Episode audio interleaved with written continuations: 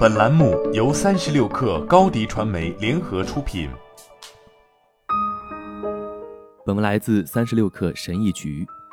如果你准备在二零二二年购买股票、加密货币等资产，我劝你三思。下面说说原因。要理解这一问题，我们先要研究一下经济循环。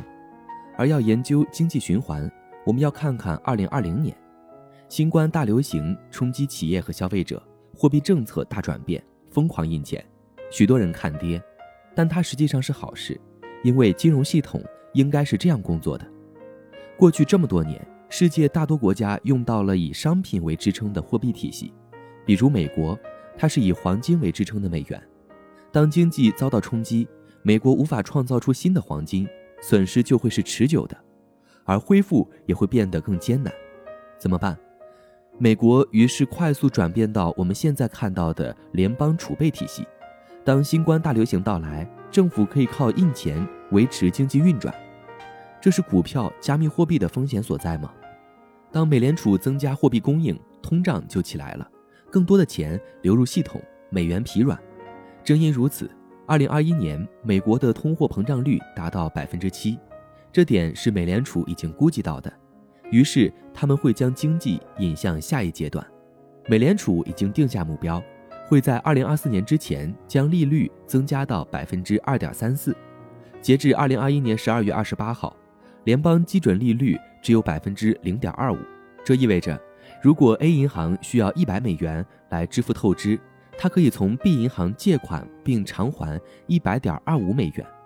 利率如此低。意味着钱在经济体系中流动时相当便宜，银行可以用更低的成本借到钱，然后用高利息贷出去，获得更多利润。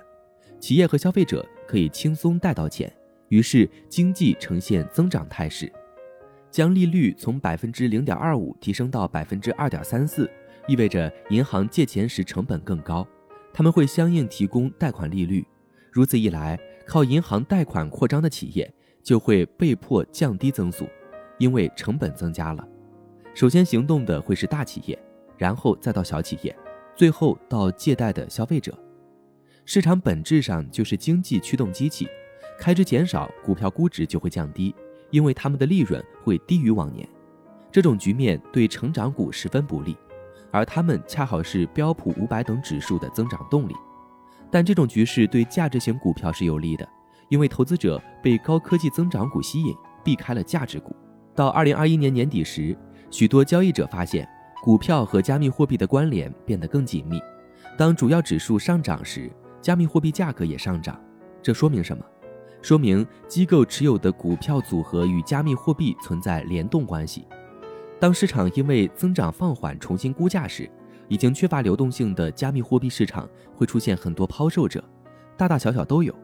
当小型投资者发现自己的股票、加密货币资产开始蒸发时，大多数是没法抵抗波动的，于是市值较小的代币也会出现抛售潮，最终的抛售热潮可能类似于二零二一年五月或者二零一七年十二月。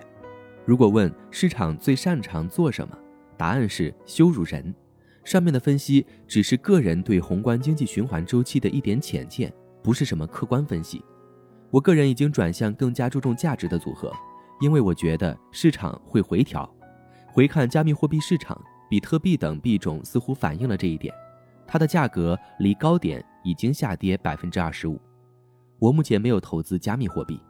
好了，本期节目就是这样，下期节目我们不见不散。